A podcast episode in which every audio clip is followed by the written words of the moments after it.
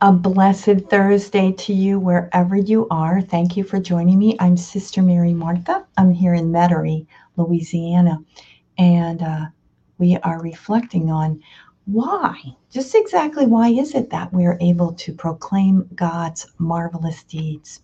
I love the responsorial psalm for today. Proclaim God's marvelous deeds among the nations. It's a beautiful, beautiful psalm, and I recommend that you pray that psalm today, which is Psalm 96. Proclaim God's marvelous deeds to all the nations. The psalmist proclaims that, and then we look at the gospel today and read it with reverence, asking the Lord to help us see all that He wants us to see and know this day, so as to live and proclaim Him on this Thursday. A reading from the Gospel according to John.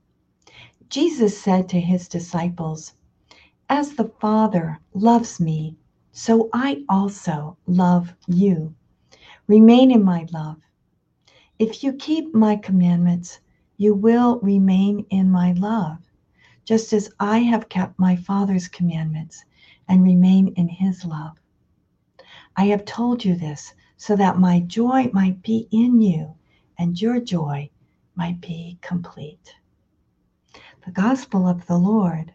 Praise to you, Lord Jesus Christ. So I found this wonderful reflection. I often use Gospel Power, which is um, it's not printed here in the United States. It's printed by our sisters in the UK. And I believe there's also edition in the Philippines, but I have the UK edition. So if you need this book, and it's a great book, it's a commentary on the gospel, just the gospel for every day of according to the liturgical year. So into in this little reflection today, it's, it's all by Sister Bernardita Dianzon. And her reflection is just so wonderful. I'm just going to read it because I want you to hear it, the whole thing. In speaking of love, the prevailing mentality in the world is that of scarcity, which made one songwriter lament that love is, on, is the only thing that there's just too little love. So the Gospel of John assures believers that it is not so. For God so loved the world that he offered his only Son for its salvation. Love is super abundant, but cannot be perceived by hearts that are locked because of fear and indifference. I'm going to repeat that. Love is super abundant, but cannot be perceived by hearts that are locked because of fear and indifference. It is the task of believers, that's us, to sensitize the world to God's love. But first, believers themselves must rest in the certainty that they are enfolded in the sphere of love that emanates from Jesus and his Father. This is the assurance Jesus gives us to, in today's gospel, which is John 15, by the way. Um, the secret to abide in that sphere of love is obedience. Believers who remain in the love of Jesus by keeping his commandments become credible when they proclaim that love is not scarce. Rather, love is the force that makes the world go round. That's a beautiful reflection by Sister. Um, and, you know, we look at that as we look at the Gospels, we see that Jesus is saying to his disciples, as the Father loves me, so I also, I love you. And sometimes for one reason or another, as she says for fear or indifference, we don't accept that love. We don't believe that love. Uh, we doubt that love. And um, I've been there. I don't know about you, but I've been there. And yet, if you keep my commandments, you will remain in my love.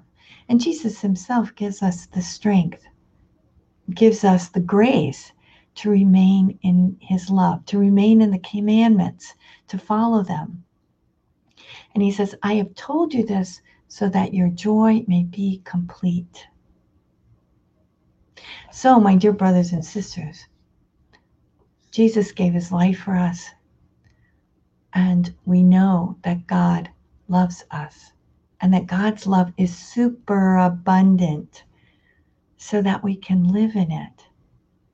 We just need to embrace it and rejoice in it. And that is why we can sing this responsorial psalm today. Proclaim God's marvelous deeds to all the nations.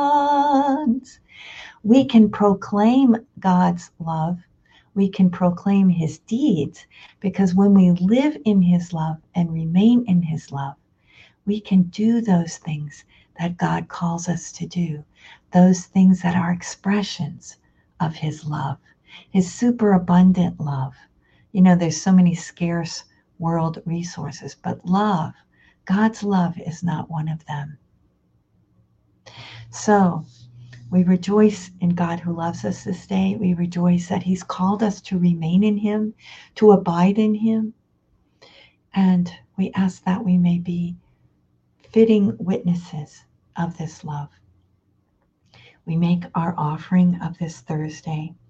Divine Heart of Jesus, I offer you through the Immaculate Heart of Mary, Mother of the Church, in union with the Eucharistic sacrifice, my prayers, my actions, my joys and sufferings of this day, in reparation for sins and for the salvation of all men and women, according to the special intentions of our Holy Father the Pope, be his light, his strength, his consolation. And it's prayer for Vocation Day today, every Thursday. So we pray, O Jesus, eternal shepherd of our souls, send good laborers into your harvest. Thanks so much for joining me today. Um, I'm here in Metairie, and if you need to get a hold of us, you can call between 10 and 5 um, or Monday through Saturday, or uh, email us at that address. And I can see there are a lot of people here today. Amy's here, Natalia's here, Cynthia, and we're praying for her daughter, Riley. Sheila, Rosa, Marilyn, Heidi. Thank you all for being here. Norma, Josh, Patricia, Margaret. Thank you for praying with me and for me and for all my sisters, the daughters of St. Paul, all over the world. And we pray for you. We're praying for you and for all your needs. And we ask God's blessing on us all. In the name of the Father, and of the Son, and of the Holy Spirit. Amen. Have a most blessed Thursday, wherever you are.